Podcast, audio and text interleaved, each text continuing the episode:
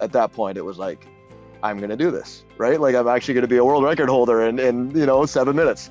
If this little weird story can, can give somebody the idea to, to try something fun, to stay active, hey, that's perfect.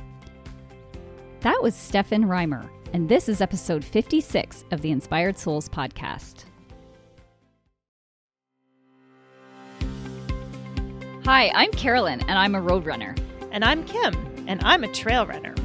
Welcome to our podcast, where we bring the communities of trail and road running together and explore the parallels between running and life. Today, we had the pleasure of interviewing brand new Guinness World Record holder Stefan Reimer. Stefan is a 32 year old phys ed teacher and accomplished runner with a marathon PB of 237. So, naturally, when he discovered that the world record for dribbling a basketball while running a marathon was three hours, he knew he had to go after it. Stefan was ultimately successful in this quirky but seriously challenging pursuit in the Manitoba Marathon, crossing the finish line in an impressive 250.33 and beating the previous record by almost 10 minutes. In this episode, we discuss how the idea came about and why he was reluctant to tell his running friends about it, the hoops he had to jump through, pun intended, to ensure that Guinness would ratify the record, what his training looked like, the critical mistake he made on race day that almost cost him the record, what a basketball looks like after over 10,000 dribbles, and why it was important to him to involve his four kids, ages 10 and under, in his fueling plan. Never in his wildest dreams did Stefan imagine his efforts would gain much attention other than perhaps with small local news outlets, so he got a real kick out of Runner's World reaching out for an interview. We'll include the link to that great article in the show notes. And now on to our conversation with Stefan Reimer. Well, Stefan, welcome to Inspired Soles and thanks for making the time to chat with us tonight. Not a problem we normally start the show there are standard kind of operating procedures here is we start the show by getting you know your origin story and uh, you know, and hearing all the way up until your present day. But with you, we thought we would flip the script because what you just accomplished recently with your running is just so epic and so unusual that we felt it most appropriate to start there. So you just um, very recently on September 5th in the Manitoba Marathon, you broke the Guinness World Record for the fastest marathon while dribbling a basketball, shaving almost 10 minutes off the previous record. So, how about we just start with what in the world prompted you to go after this record? Yeah, so I've been I've been kind of joking around that it was totally a, a COVID crazy at home moment. There was just a lack of races. It was a uh, I wouldn't say a spontaneous decision, but just a quick decision. It, it, it, was something that I just needed something to train for. I'm a competitive guy. Uh, I love competing. Uh, competed in lots of sports growing up, and uh, to have no races, like I, I, for me, I love running, but I love, I love training for something. I need a goal. I need a race to be, to be competing in, and uh, without, without any of that on the horizon, it was, it was, uh, it was getting harder to, to wake up in the morning, uh, to get out the door for that run and uh, this little quirky world record thing was always like, hey, let's if it gives me motivation to get up those couple extra times a week to get out the door for that run, like let's uh, let's do it, and uh, things just started falling into place. So there were no races. You were feeling a little bit unfocused, like you needed a challenge.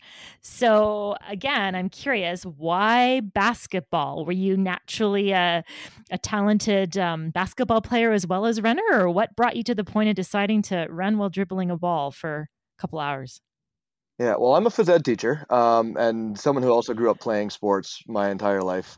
Played basketball in high school, along with yeah, a number of other sports and then continued on doing did a little bit of coaching after high school and a little bit of refereeing as well. So a ball is something that that is comfortable to me. Um, I obviously I still teach it lots in school uh, to my grade one to fours. So I've I've never been too far away from a basketball.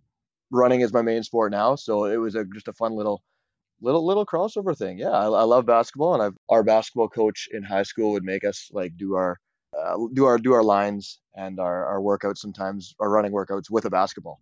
Um, and so it was kind of one of those things. Was like, well, let's see if you know if I can if I can run. If, I think I'd be able to be comfortable with it. And so after going on on uh, one run with a ball, uh, earlier this summer. I'm like, no, I think I can comfortably still run with a ball, and now just work on it a bit and really work on getting comfortable dribbling for a long time with it. So I can see, okay, I like basketball. I'm a phys ed teacher. I love running. I'm going to marry these two things because I've done that before. I can see all of that.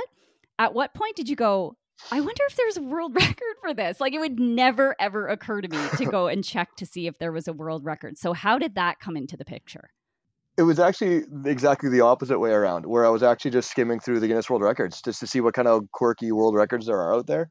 Uh, and obviously, there's lots of running world records, uh, lots of marathon records dressed up like a doctor or like wearing rubber boots or whatever. They're like dressed up like a veggie or something, whatever. There's lots of weird things like that.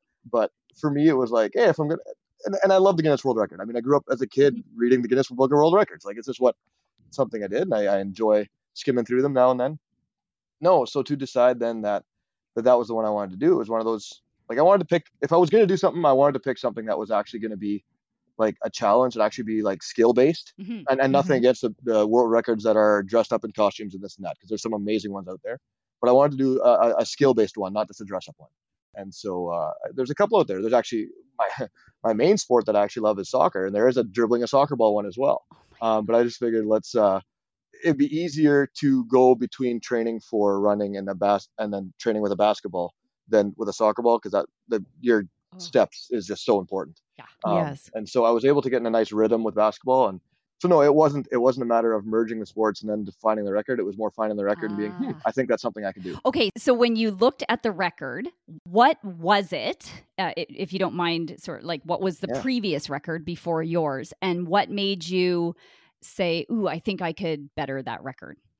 So the record was three hours and twenty five seconds which was you know that that's it's fast like a lot of people like three hour marathons is, is nothing to sneeze at mm-hmm. like it's that's that's a that's fast and then to, to be focusing on a ball the whole entire time is is something completely different i mean it wasn't that many years ago where where a three hour marathon was my pr right um, and so I looked at it and being like, okay, I want to go out for a run or two with a ball, and then before I finally decide. But the application process for Guinness is actually quite long. Uh, it's a three month at least pro- process where you apply and then get approved to at least give it a try.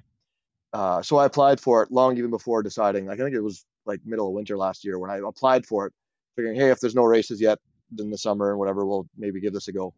And then got approved or in spring sometime. Yeah, no, and then went out for a run or two and we're like, no, I think I can do this if I put my mind to it and like stay focused. It was one of those things where you just don't know what the last couple miles are going to be like. Yeah. Like going out for a for a 5K with a basketball. Okay, yeah, I can do that and I can stay focused the whole time. But what's it going to be like at 30K, at 35K? when you're hitting that that wall physically and mentally yeah. because of running. And then so that was kind of the wild card of it all. But I figured, you know what, three hours. I think I, you know, my PR without a ball is 237. So I figured, you know what, I got 23 minutes to give. I think I can probably pull this off. Yeah. Okay, so a three hour marathon. I just did a little bit of math here. A three hour and 25 second marathon is a 416 per kilometer pace. Yeah. And then your 237 marathon is more like a 343 per kilometer pace. So yeah. you had like over 30 seconds per kilometer yeah. to play with. So when you started going out on your dry runs and dribbling the basketball while running, you felt fairly confident that you could still be within that 30 second yeah. buffer? Is that kind of how you made the decision? That's how I made the decision. And sorry, I'm, I, my mind is still in, in minute miles. Oh, and so if we're gonna do, I don't do miles. I'm sorry, I don't know if we want to retake that question again. I love the question, but I'm just no. Like still, you tell me I, what it is in school. miles. Like really, yeah. um, educate me because my brain does not work in miles. Yeah. So the record was at. Oh, I got to do my math here too. But the record was at three hours, and so it, that's about a 650 minute mile. I think would have similar ish. Yeah, and my PR is, is at a is at a is at right at a six minute mile. Um, and so I figured somewhere in there, there's there's time to give. A lot of my training runs, well, every single time I went up for a ball, I was pretty well bang on, um, right about a 640, and I knew I'd need to run about a 645 or whatever it was, somewhere in there to, to beat the world record. And so I'm like, hey, we're close, and I and I just just thought, you know how it is when you get up to the race, there's people out there, you're gonna run a little faster, and I figured that, that would carry me yeah. um, to to for sure be able to to get closer to the you know, drop quite a bit of time off. That way I would have time to give if things completely fell apart at the end of the race. Yeah. So uh, leading up to this marathon, because we're still in COVID, aren't we? And like all the Yeah. all the races have been canceled for the last year and a half. And like how certain were you even that this one would go? Like it, did that factor into your training where you sort of like, "Oh man, this like I hope this race goes." A little bit, yeah. And and and the crazy part about this is I only decided to like actually that I was going to do this basketball thing probably about a month and a half before race day where it was like, "Okay, no, this is what I'm going to do." And so by that point I was pretty certain that that the race was going to happen. I'd been in com- communication with Rachel Monday, the the race director, um, about if it was going to happen or not, um, what her general vibes were, and you know things were at that time in the province things were things were coming coming down in the right direction with in terms of restrictions and stuff. Um, she was pretty confident things were going to happen, and so you know I, I even without races I, I like staying in shape and being being race ready that way you know in a month month and a half I can be ready to go um, Mhm. uh, during the summer months. So yeah, it was it was one of those things where where if it wasn't going to happen, I was going to be okay with it too because up on I hadn't really told anyone about it until probably two weeks, two three weeks before the race. I hadn't told a soul that I was going to be going to be attempting this besides the kind of my family and a couple of close friends. That one actually mostly because I wasn't sure how the running community was going to react. Um, I have a lot of a lot of running friends, and they're you know I, I just didn't know how it was going to be. Right, like runners can be quite purist because it is such a pure, simple sport. It's just running, Mhm. right? And so now you're adding something to running. It's like, well, now it's not running anymore. So I wasn't sure how they're going to react. But no, support was fantastic, and and it was a fun little quirky thing to do to to put some smiles on some people's faces. So I'm kind of chuckling to myself because you say here you didn't tell anybody you were doing this, yet you live in a small town and you had to train at some point with a basketball. So, like, how did you manage to hide that fact? Did you run Oh. at three o'clock in the morning, or how did you approach training for this race in only a few short months? Yeah. So again, like I mentioned, my my training schedule, I was kind of just training to be ready for to be ready for a race. But when I decided, like a month and a half kind of beforehand, could have been closer to two months, that I was kind of going to do this, I would go out for about yeah one maybe two training runs with a ball a week, and uh, it was a little the first one where I kind of like went more into town. I live just outside of town, just off of a of a paved road, so it is still quite rural. Uh, so I was able to run that a couple times. I can easily run back and forth a couple times, get a 5K out of it, uh, without get, letting too many people know. But but the first time I went into town, it was like the looks that I was getting. It was it was quite price priceless. Um, the people that know me were like, "Oh, Stefan's just trying something new, you know, whatever. He's always up to something." Um, right, trying to. And I had a couple people ask me, and it was like, you know, like just trying to switch up my workout routine, get get creative, do something fun, because I was just, I wasn't sure if I was going to do it or not. I didn't want to like tell everyone I'm going for this world record when all of a sudden things would fall apart yet. So no, it was a it was a fun little fun little thing, and my family kept encouraging me to to try it and stuff like that too. And so Except that you would, uh, people would pass you going into the grocery store, and you know, an hour later they come out and, hmm, he's still running. exactly, yeah, exactly. this isn't Nope. just a, a few minutes. He's out there over and over. Yeah. So, um, now, so you said you you ran with the basketball a few times a week. You know, I'm just I'm curious. Like you said, you ran on pavement, obviously, Yeah. and um, you know, I'm interested in all the things. Like we have we've had a pretty dry, warm summer, but did rain become a factor? Did did different weather conditions become a factor, or was it fairly predictable for you to train outside? Um, yeah, so I went on about one or two a week, uh, training runs with my ball, and yeah, I did have to change things up a little bit. Like if whatever, if it was raining, obviously I couldn't go. Wind was a very interesting one, and that was one where I didn't Mhm. see that coming. Um, but the way I dribbled the ball going against wind and with wind was completely different. You know, going against wind, I had to push that ball out a little further Mm-hmm. than than I would coming, and it would going against wind. It was always kind of coming back against my chest the whole time, and I had to really focus on keeping it away. The one thing that we don't have a lot of in Manitoba is the hills, um, but we have the one we have a one decent well, uh, it, it's a Manitoba hill in Blumenort that we have. So I ran up and down that one a couple times as well, just to get used to you know BDI Bridge right on the Manitoba Marathon course. It's a slight incline decline, Mhm. but that one obviously there too. I'm put dribbling completely different going uphill and downhill. And I would imagine these are things you you have to just learn through your trial and error, right? Because there's no like best practices. There's no like John Stanton book on how to how to run a marathon while dribbling a basketball, right? Did you ever phone up the other guy who has it? The other guy who has the record at uh, 3 hours? No, I didn't know. Um, I didn't ask him at all. I watched his video because it has to be po- you have to post the video for Guinness to be able to see. And so I had watched a bit of his video and saw how he did it, and it was similar to what I was doing. By far, the hardest challenge was dealing with the road conditions because if there was a little crack in the road, a little, a, just a little bobble in the way that the, they poured the pavement, that affected the ball. And so every single dribble I was putting the ball down had to make sure that it wasn't near crack, right? That it wasn't near puddle, that it was just by itself running straight. And that was I realized that I was focusing on it a lot during the marathon, but going back and watching my race later, it was like, wow, like literally every dribble is within a foot of a crack because the roads in Winnipeg are terrible. Yeah. Uh, our winter, our winters here are take a toll on the roads, and it's just would it have been a whole lot easier to do it down in Dallas? Yeah, probably. But Yeah. you know that was part of the part of the fun of doing it here, and yeah, embracing that challenge. I'm also curious about temperature and not just how you felt running physiologically in the temperature. More how did you know, you ran in September the race, so it was cooler then, but how did surface temperature and potentially ball like bounce change when it was hot versus cool? Did you notice a difference there like after hundreds and hundreds and hundreds of dribbles or was it really not a factor? Do you know what? I don't think I noticed it too much. The one thing when I, when I was going out on hotter runs and I was sweating a lot, and then because I'm looking down at the ball, uh, the sweat was getting into my eyes, Mm. and I'm not used to having that. So I was I was ready to to wear a headband if it was going to be a warm day, one like it wasn't too hot. Mhm. But that's I normally don't run with a sweatband, but that was the one thing that I noticed was was really bugging me with was sweat in the eyes on the warm days because I was I was looking down, not looking up like I normally would.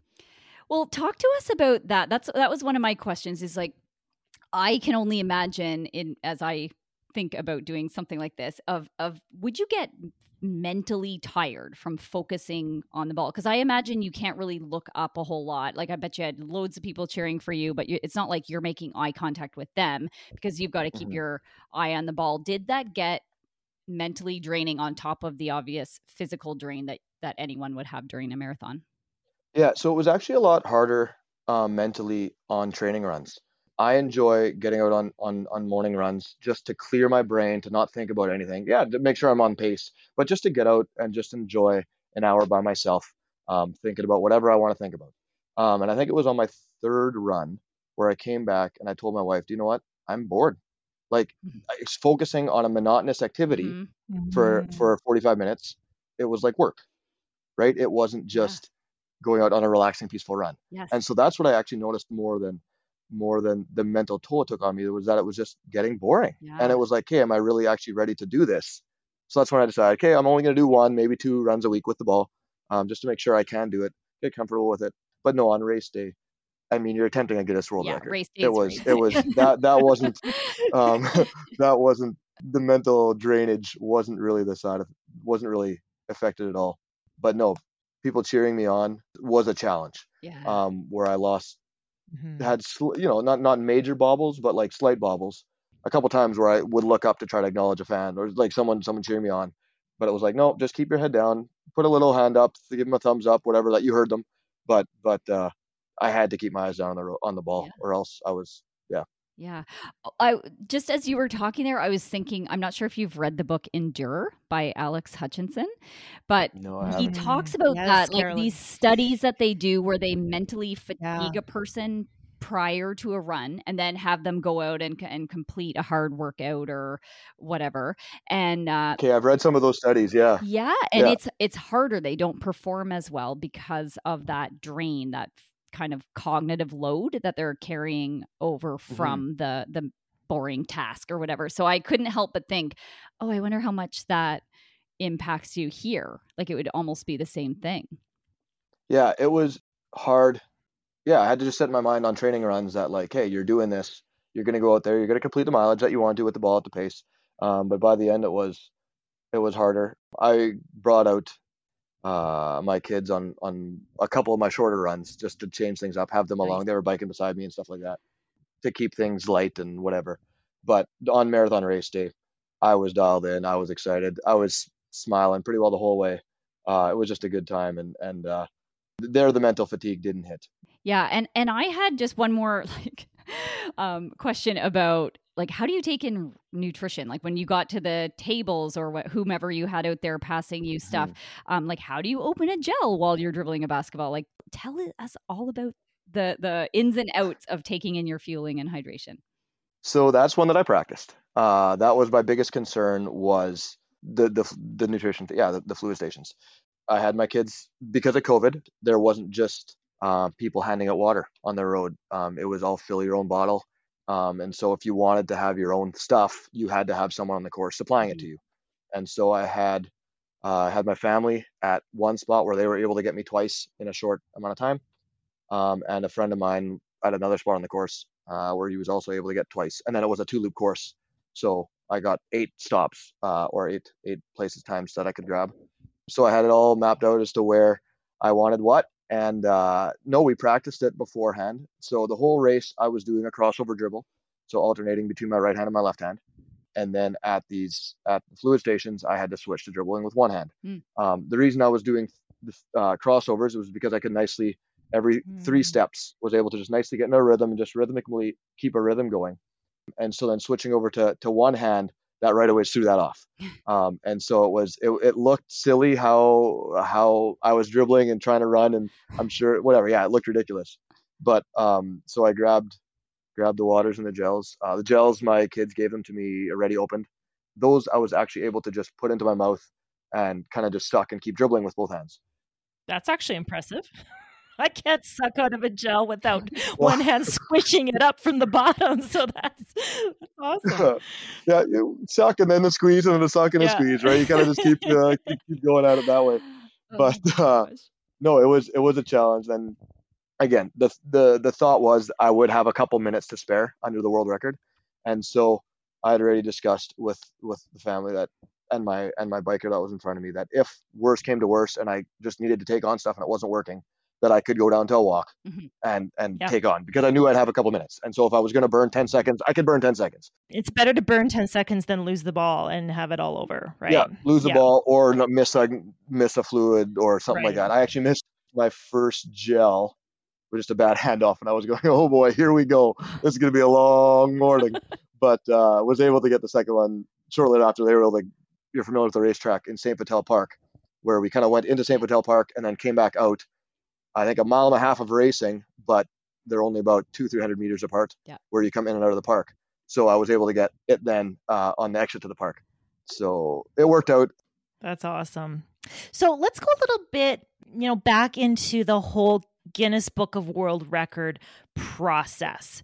Can you tell us a bit more about the application process and then what actually had to happen for this to be recognized? You know, did you have a video crew following you? Did you have, how did you have to document it in order for it to be recognized? Yeah, so like I mentioned, I applied back in December or January um, to break the record. Um, and then you get approved to tr- attempt it. Um, and they send you the list of everything that you need it was like at least a full page of everything that you needed to do, um, which you know it seems like a big task, but it's like I completely respect Guinness for doing it. You got to protect the integrity of the records. Of if you are the world record keeper for for everything, because they are, uh, you yeah. have to have inte- you have to have some sort of um, pretty strict rules to to be able to make sure the integrity of your records are are kept. The main things I had to do um, was I had to get two witness statements saying that I did it. One of which had to be a certified basketball official, and so I had a basketball official on the bike um, watching me the whole time, and the other one was from a ra- from the race director, just saying that I started, I finished, the timing was correct, the course was me- measured, all that kind of stuff. So those are the two witness statements I had to do. But the amount of stuff I had to submit, I had to submit the receipts of the basketball that I bought just to make sure that was legal. I had the whole thing video recorded. That wasn't a must, but it was just highly recommended. I had the ref biking with me anyway, so I just put a GoPro camera on the back of the bike to film me while I was dribbling. If ever I did, and, and that was, I guess, the gracious part from Guinness that if ever I did lose a dribble or stop dribbling, um, I just had to go back to where I lost the ball. Oh, okay. I was or committed the violation. About that. Which, you know, the referee had to know the rules beforehand, and so whenever I, if ever I would screw up, they just had to point out the violation and tell me to go back. Now again, I'm a basketball official myself. At least I did for for three or four years, and so I know what's a, I know what's allowed and what's not. So I was pretty safe that okay, this I screwed up, I can go back. I had one, uh, I had one time where I had to start over. Just um, once in the entire marathon. Just once. Oh. I lost the ball, or I kind of had bad dribbles where I hit a crack and it, it kept bouncing, but I was able to kind of keep the ball alive, kind of just running sideways a little bit. I had that two or three times. Yeah. But I only had one time where I actually had to pick up my dribble and kind of start again. Okay. Um, I okay. was lucky enough that the ball went completely sideways and I didn't have to go back. Mm-hmm. Um, okay. But it still definitely, I was running with two other people at the time and I was in the lead of them and then I lost the ball. And then when I started running again, I was probably about two or three seconds behind. So I lost two or three seconds out of it, um, but wasn't too big of a deal. It was just again a situation where I didn't see a little crack in the road. It bounced up too high, uh, and then when I dribbled, pushed it back down, it was too close to my body, and it bounced off my shin, and mm-hmm. away it went. And did you use a brand new ball on race day? Like, did would that have made a difference? Did the ball get kind of beaten up during? I don't know. Like, how how does a basketball fare after being dribbled for? I think I saw in one of your social media posts um, over ten thousand times. Is that correct? I I did the math on that one and just divided by the amount of steps I had divided by three uh, to give an approximate amount, and it was just over ten thousand dribbles. And, and that's to answer your question about how the ball weared up, uh, held up, and not too well. It was oh. it was trashed by the end. Get out. Um, Interesting. It was uh it looked like I yeah, it looked like it had been used for three years, not three hours. I mean, 10,000 dribbles on hard pavement yeah. and asphalt. And yeah, it's like not that. a basketball court out there. It's, yeah. it's not a it's not a hardwood court. No. Um, so no, I did start with a brand new ball. Um, funny story about that one so I had a spare ball along that had been that I'd used in some of my training runs that the my biker was going to carry just in case I had a flat or something went wrong that I'd have another ball ready to go. So I had that one with. But you know, in preparation for marathons, I always kind of I have my standard list of things I bring along to a race, mm-hmm. and uh, you know, checking everything off the night before, the morning, rechecked everything, packed up, left. So I live about 40 minutes from the start line. We were about halfway to the race when I realized that I had forgotten my basketball because it was oh. not on my standard list of oh, things no. to bring along to a race. and so it was a quick turnaround. We got to get back. And so instead of arriving like an hour before the race, I arrived about 30 minutes before the race. Oh, and, uh, with the, you know, it was just, it was a bit of a, you know, heartbeat skipper. Yeah. But uh, we managed to get there in time and I got the warm up in and and it was uh, ended up being okay. But it was like, okay, what else could go wrong on race morning? That would be about the worst. You're gonna set a world record for dribbling a basketball, and you don't have a basketball. And if um, you had so... used an older basketball, like let's say you had one of your training ones in your trunk, like would that have been allowed from the record standpoint, or did it have to be a new? Yeah? I had the receipt. Like I bought, I bought, uh, I bought a couple balls when I did go by. Um, and so that one was the same ball as part of that batch. So I had the receipts to be good. Okay. Uh, that would have been good for that. But uh, I thought about it for a second. I'm like, okay, I'm gonna be late. I have a ball here that I could dribble with. What's worth it? And what's worth it? And I we definitely turned around. And, oh my god! And back to get the new ball. Just I, didn't know, right? One thing goes wrong, and there goes yeah. the record. Yeah. Right. And yeah. So, and uh, it was worth ripping back and getting the ball for. okay so let's let's talk about your hands for a minute most people are Mm-hmm. worried about their feet during a marathon you also had to worry about your hands so you know, I'm curious about a few things. You know, how did your hands hold up? How did your fingernails hold up? You know, we worry about losing toenails after Yeah. running. Did you did you lose a fingernail or two from jamming? Did your hands blister? Did you wear gloves? I'm really curious about how you protected your hands. It went well. I was I was concerned about about the hands, about the arm, the forearms from just dribbling a ball for that long. You know, I've played in basketball games. You know, I've dribbled lots of basketball before but I, yeah, I wasn't sure how it was going to be. But no, the hands held up fine. I didn't have any real issues with blisters or or fingernails or anything like that. And even the forearms, like they held up for dribbling a ball for three hours. I, I was just, I, I, again, I wasn't sure how it was going to be. Um, I had gone on a 17 mile run with the basketball, but that's as long as I had gone. Um, and so I knew that I was good till there in terms of my arms. After that, yeah, I didn't know, but uh, it worked out.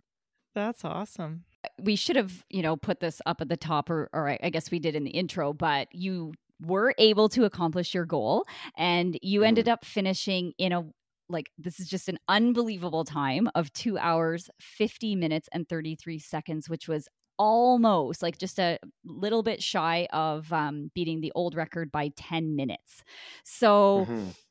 I was wondering if you were worried at any point that the record was slipping away or that you couldn't do it. Like, did you have any lows? Like, often it's sort of between that 35 and 40K where all marathoners kind of go, Oh, can I really do this? Like, was there ever any struggles at all during the race? Um, it actually went pretty much like clockwork. I wouldn't say that there was no wall um, that I that I didn't struggle at all in terms of did I ever think I wasn't going to get the record during the race? No, that never, that didn't really ever set in. I was starting, obviously, I was starting to fatigue later on in the race, and I and I felt like I was running a lot slower. But every time, you know, each mile that passed, look at the watch. No, my split's okay. My split's okay. Every mm-hmm. single one. And so everything, yeah, went according to went pretty well according to plan. And once I I passed my family one more time at at uh, as we just turned onto onto University Crescent at about mile 25 I passed him. I looked down at my watch, and at that point, it was like, I'm gonna do this, right? like I'm actually gonna be a world record holder in in you know seven minutes. And so, yeah, that was kind of the first moment where it was like, it's actually gonna happen. Uh, but until then, it's like, yeah, you never know what's gonna go wrong, right? You're, you, you never know. At, at a marathon, no. like you never know, right? You can be feeling great, and then all of a sudden, the next moment, boom, it's it's it's done, yeah. right? And and things can fall apart on you. And so, marathon is an unpredictable beast, and it was yeah, it was until about mile 25 where it was like, hey, I'm actually gonna do this. It's gonna work. And so that must have been an awesome run in down uh, University Avenue and Chancellor Matheson because just for people listening, the way that it worked, like the um, that you marathoners started first, and and then I think an hour later the half marathoners started, and then there was a couple waves of 10k people. So by the time you were finishing, there were all kinds of people on the course, like not not a ton, but just there were lots of people around. Mm-hmm. And I saw a video on your social media where you were passing people like they were standing still like it, and it was just i just wonder what it would be like uh, like to be a person like coming in on your 10k or coming in on your half marathon giving it yeah. all and then this guy comes tripling along and i just picture that that would be so demoralizing or maybe that's just me but did you get any funny looks from other participants yeah and so that is exactly the way it happens at marathon even more so this year because of the staggered starts that i was for the really from mile 15 on, I was slowly passing half marathoners for the rest of the route. There was another people who just didn't say anything because they're focused and they're doing their own thing, and I don't know what was going on through their heads. It might have been exactly that. Um, but there was also a lot of people, uh, so many people that were like, "Hey, it's a basketball guy!" Like, "Oh yeah, you're doing," you know, like a lot of you know words of like, "Yeah, that's cool," you know, keep it up. So there was a lot of support, a lot of support that's out awesome. there, and uh, tried to encourage them as they're going through their lows and and stuff like that too. Say a kind word on the way by as well, if I could, um, just to acknowledge that what they were doing. I mean, that's the beauty about running, is that you can be super fast, you can be a finisher, and if if you finish, if you complete something that that is, uh, yeah, that was a challenge for you. You know, mm-hmm. good on you. Yeah. I, I commend you and, and I celebrate you. And so, no, all those half marathon finishers that that I was passing, even right up until the finish line, I hope they didn't feel demoralized. Uh, I hope they were able to enjoy their victory as much as I was enjoying mine. there were probably a few whiskey tango foxtrot moments out there, but also probably a few, like you said, people who knew what was happening and like, yeah. wow, like this is so cool. I'm a part of history. Yeah. Seeing this, witnessing this event. So, um, as a physiotherapist, I'm a little bit curious about the biomechanics of this whole event. And I'm curious to know if you felt any different running with the basketball versus running without? Like I'm thinking about your core and your back, and I'm just wondering if different muscles were sore at the end, or if you're just so well trained you felt great. Hmm. Where did you land at the end of that run? So I def- I actually had a bit of a cramp in my sh- like in my shoulder, hmm. my left shoulder, pretty early, probably miles six, seven, eight, somewhere in there. Lasted for a couple minutes, and I was going like, "This is pretty early to be to, to, be having some trouble. Um, mm-hmm. But it, it passed probably about after a mile. And uh, other than that, like I, I felt while I was running in the last little bit that my reaction time to like a slightly bad bounce wasn't as good. Mm-hmm. You know, instead of perfectly coming up where the ball normally does, if it was even like, you know, like five, 10 centimeters off, my reaction time wasn't getting quite where it was. Um, so I was, I was cognitive enough to notice that that was happening and I was getting tired. Like yeah. your body after running that long is, is obviously getting tired. Yeah. Um, and and then later watching the video, um, I didn't notice this while running, but in watching the video, my arms were not coming up as high when I wasn't dribbling. Mm. Normally, you know, they're still up at the chest level. Um, and they were like barely clearing the hip Mm. by the end. Like it was when I wasn't dribbling the ball, the arms were staying down, which tells me they were, which tells me they were tired. They're I wasn't done. feeling it, and the next day, I felt it more in my legs than I did in my arms. But I could definitely tell in watching the video that the arms were getting tired by the end Mm. compared to where they were at the beginning. which is understandable. It completely Oh, yeah. understandable. to be Yeah. expected. After dribbling for three hours, yeah. Yeah.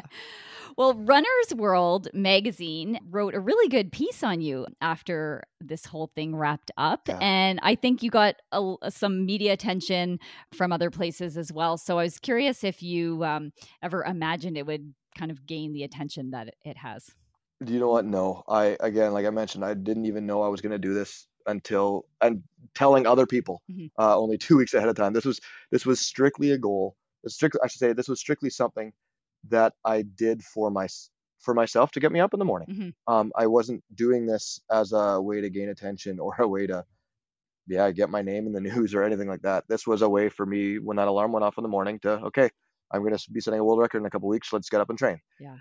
And so that's what it was for um, and then you know i expected like if i was going to break it to maybe get a couple of little local like the style local steinbach news here and like little things like that would might find it interesting but like cro- yeah crossing the finish line and there's like immediately like four or five mics in my face Yeah. i didn't see that and then and then a couple days later to have runners world reach out and ask for an interview was kind of like okay this this is now you know it, it's a story now Yeah. And now you're on Inspired Soles Yeah, podcast. Like, but I how much bigger than this. bigger could you get? Dreams really do come Yeah. true. yeah, exactly, exactly. Oh, so, Yeah. but honestly, as as as awesome as that media attention is, your kids and your and your wife, I'm sure, must have just thought that dad is like the most amazing hero ever to do this. Am I am I correct? Like, did they think it was pretty cool? yeah, oh, absolutely. I mean, they just know me as as their husband, as their husband and, and and dad, and so this is just another quirky thing dad's doing. But uh, no, it, it's it's it's pretty fun to do this, and and for me, like getting my kids involved uh, in giving me the bottles and stuff. There was one time too. I know my biker uh, was like, "Should I just grab the bottle? That way, we for sure get a clean handoff and give it to you." I'm like, "No, I want Mm. like even if I screw up on this handoff, I want my kids involved." Um, yeah. and so you know for me to be able to you know potentially inspire someone else you know to come up with weird ways to keep fit in, in fun ways to find a new challenge that's quirky and whatever man i love it Yeah. if, if that's what i told the guy on runners world too you know like if, if this if this little weird story can can give somebody the idea to to try something fun to stay active hey that's perfect Yeah. And what about your students? They must be like, wow, I have the coolest phys ed teacher ever. What was it like going to school on Tuesday morning after well, that run? that's exactly it, eh? Some of the kids hadn't heard about it, and so you know it was cool to to, to share the story. Um, but no, it's for the most part, you know, they love watching like like Dude Perfect and stuff like that. Set all these weird records and this and that on on YouTube and stuff, and now their phys ed teacher was setting the world record. So, I mean, it, it's it's pretty cool. I, I love again if I can inspire them to to stay active and do some fun stuff. Yeah. That's that's what it's about. Yeah, exactly, exactly. Well, and you've mentioned a few times that you know you you kind of picked it up at the last minute. It was maybe a month and a half. Is that is that what you said? Like Yeah. kind of a month and a half. So I'm guessing that you had a fair amount of base fitness because there's not that many people that can just decide a month and a half out from a marathon, especially a 250 marathon, to just go out and and run it. So I did also see on social media that on July 31st of this year, you completed your first 100K. Yeah. Uh, so tell us how that came about. Um, why did you decide to take on the mighty 100K challenge? And how did it go for you? So, bit of backstory to that one. You thought a month and a half heads up was short notice. Wait till you hear this. so, I'm not surprised you're talking to the ultra runner. exactly. Eh? No, bit of backstory there. So, I grew up, whatever. I'm a, I'm a Mennonite farm boy. Love my heritage. I love I love that side of things. So last year, again with no races and everything, a couple of my running friends from um, from the Simac area, um, also fellow Mennonites, discovered that like there's a location called Mennonite Landing just uh, so it's kind of between Niverville and Saint Agathe. It's where the Red River and the Rat River come together. It's where the Mennonites first came out of the water uh, and said we're going to establish land here. And from that location to Steinbach was like pretty well exactly 42 kilometers.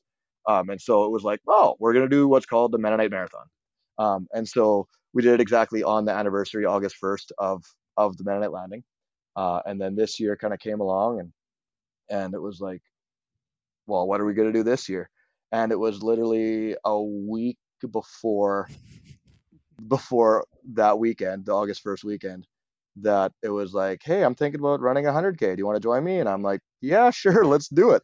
Um, and so, you know, I was, yeah, I was training about 100K a week. And it was like, okay, quick little taper, and let's see if we can run 100K. So we started, yeah, we started at Mennonite Landing again. So last year we went from Mennonite Landing to Steinbach area, which is the direction the Mennonites went when they first established. Um, and then it was exactly the next year that a couple of the farmers wanted to look for better land. So they crossed the Red River and kind of went into the Winkler area. Um, and so we figured this year, let's start at Mennonite Landing and then head kind of toward the Winkler area uh, and do 100K. So it was just ended up being uh, me and, and one of my running friends, Greg Penner, also from Steinbach, who ran it. But no, we we chugged along and ran 100K, started bright and early in the morning and shut her down once the watch said 100 kilometers. Nice. And eh, like, how did that go for you? I think I saw it was like eight hours and low, like 802 or something. That's amazing. Holy it was, cow. yeah. No, we, we took a couple of, of breaks where I think we did stop the watches. Uh, but it was about nine hour total time, I think. Mm-hmm. But, uh, no, we, we ran and we kind of were kind of thinking right around, I think about that time we started maybe a little bit fast, but it was one of those just times where we could just, you know, it was, it almost seemed like just two friends going on a run. Yeah. And, uh, you know, we had our families join us and, and kind of crew us later on. But uh, doing it was it was actually a very nice day. I mean, we ran on a lot of just dirt roads mm-hmm. in between fields. It, it, was just so cool. And, and then just picturing what life would have been like, like actually settling the land there, yeah. like coming mm-hmm. up out of the mm-hmm. river, now there's mm-hmm. none of these roads. There's none of these fields. Right. There's none of the right. like. Right. There's nothing. There's no homes. There's no farmsteads. There's nothing. Wow. Like what it would have been like. So we just let our minds wander all day. Nice. Uh, with that, we went through a couple of the other traditional, or bit my uh, Mennonite towns, like kind of historical places. Tried to hit up a couple along the way, but uh, no, it was a, it was super fun, and and both Greg and I were able to to keep moving one foot in front of the other. Mm-hmm. When it got to, we actually both hit kind of rough patches at slightly different times. We are able to kind of pull each other nice through, through some through some spots. But no, we're getting to like 70, 80, 70k, 80k, and it was starting to get like pretty tough. But we kept looking down at splits. We're going, wow, we're still actually moving. Like it was, like it was you're those, making it sound like it's nothing. Yeah. I, don't, I don't want to make it sound that way, but it, it was it was like it was work. It was hard work, but it was just it was a good time hanging out with friends. The last the last 10, 20, 25K were were a haul. Yeah. It, it really was. Yeah. Uh, I mean, anyone who's ran longer than I mean, my longest run before that was 50K. Um, and so this was, was a whole new, yeah. it was a whole new adventure yeah. for me. Yeah. Um, yeah. But it was a weird thing too, with about 40k to go. Greg looks at me and is like, "Oh yeah, now we just got a marathon to go," and it was like it was like a, a chunk that weird... your brain can get behind. Exactly, yeah. it was a chunk that my brain could get behind. that was like, okay, yeah. no, I can do this, yes. right? It's just 10 10ks. I mean, 10, just keep 10 doing 10ks over and over and over again. Well, but yeah. with the marathon being so aerobic in nature, I have to think that that helped you like a, a very over distance long run yeah. could only really help you when it came to the marathon that or, or am i not seeing that correctly? Like did you feel like you recovered well from it being your first attempt and it was far enough out from manitoba like over a month so you had time to mm-hmm. recover? So in the grand scheme of things reflecting back how do you think that training run played into your overall success? I think it definitely mentally prepared me because 42 kilometers all of a sudden seemed like right. I know it's still a beast. Mm-hmm. You know, it doesn't matter how far you're running. If you're running to your max, it's still gonna yeah. it's gonna hurt the same yeah. whether yeah. you're doing a 5k or a 100k. You pace to hurt. a distance or a um, finish exactly. line no matter what. Yeah. And so uh, it's gonna hurt, but just mentally going through some lows on that run and just being able to keep putting one foot in front of the other and do it together in a in a relaxed setting. Yeah. Like it wasn't a race, right? We were just going out for a for a Saturday morning run you know, we stopped our watches when we reached 100k. Yeah. Um, and so, and I imagine running on dirt roads probably was a little bit more oh, kind to oh. your body too than it would have been on the very pavement. much so. Yeah. Uh, we there's a couple moments where we hit pavement later on for even just like a kilometer. Like it was just like, oh, this like Yeah. we were at the first probably 40k on pavement or hard packed gravel, and then we hit a lot of a lot of dirt road after that, and it was very enjoyable on the feet. very enjoyable on the feet. And so no basketball in the 100K attempt. No, but Okay. nothing. No, and I haven't gone on a one training run with one since. I'm done with that thing. Actually, that's a good. I was going to ask that Yeah. question too. Yeah, like what's next with the basketball? Are you going to be juggling while ba- while bouncing a basketball or something? yeah, no, it's on display at school now. That's, I that's where was gonna say, is it on display somewhere prominent? Oh, Yeah. that's great. That it's it's Yeah. retired and uh, like up somewhere for for the kids to see and inspiring the next generation of of basketball runners. Did you sign it? Did you autograph it? I did not sign it. I wrote world like I wrote like world a world record and I put my time on there and Uh-huh, stuff. uh-huh. But uh, but funny to that one. So I haven't gone dribbling since, but we went. Uh, our family went on a on a walk slash bike ride or whatever, and my my six year old took out a basketball and he dribbled it for the two mile walk. So I was like, there we go. Oh, Inspiring the next generation. wow. He's gonna get my he's gonna get my record after that. That's pretty amazing. So actually on that note, you know, before we before we wrap up, I am a bit curious just about the the you know, the real life aspect to this. You know, mm-hmm. dribbling a basketball or not, you're obviously a dedicated runner. You love doing it and you like the long distances. So how does a, a PE teacher, father of 4, balance you know your training your work your family where do you fit it all in and do you find it a challenge ever or is it something you've mastered Not something I've mastered. I could never master time balance. If you can, let me know. Um, I actually kind of got into running and picked it picked it up again um, from other sports. Actually, when I started a family, and I didn't have time. I, I was playing soccer at a pretty competitive level, and uh, you know, balancing team sports and family wasn't going to work. Mm. I'm, I, you, you know, because you're balancing other people's schedules Yep. also in there, and so running was a sport where I could base my training around my life, not my life around my training. Um, and I've and I've had to constantly remind myself of that that that that it is like the moment that running is going to take up start taking over family time, I'm I'm I'm done. I, it's not that's it's not what it's what it's about. Um, I'm enjoying it again. Like I said, I love competing, but that's not that's my family is is and my and my sanity in life is way more important than than running. Now running helps my sanity, uh, but uh, the family is definitely more important to me. But no, I get up, um, I get up in the mornings um, and go for a run before the kids wake up. I obviously I stay active with my job being a phys ed teacher. Um, can often get a couple miles in with my grade four running club uh, during lunch sometimes, and uh, in the springtime anyway. Try to you know save my super long runs for Saturday mornings, and that's how this guy balance tries to balance life anyway. Well, it sounds like you're doing a pretty good job, even though, yes, I agree that uh, concept of balance is quite elusive for most of us, anyway. So, um, so what's next? Do you have anything, you know, coming up on on the horizon? Anything to get you through the long Manitoba winters um, with Sanity? Oh, yeah. So what's next? Uh, not a whole lot. We're a couple of friends of ours uh, are in Steinbach in uh, Thanksgiving weekend. We're we're doing uh, we did a little knockoff off of the beer mile. We're doing a pierogi mile, little Mennonite version. oh my goodness Uh, that's so that's so that is that is what's next on the calendar. Um, Okay, and is it is it like a beer mile in the sense like you throw down pierogies, you run a lap? Like what?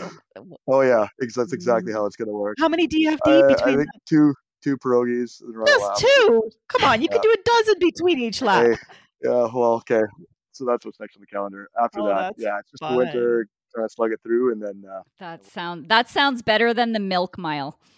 oh, that would be oh yeah Well, we normally end uh, every episode with just a few fun questions. No need to elaborate, just rapid fire. So, the Mhm. first question is Do you have a favorite mantra? Was there something that got you through the Manitoba Marathon basketball dribbling fiasco the other week, or something else that you say to yourself that uh, works?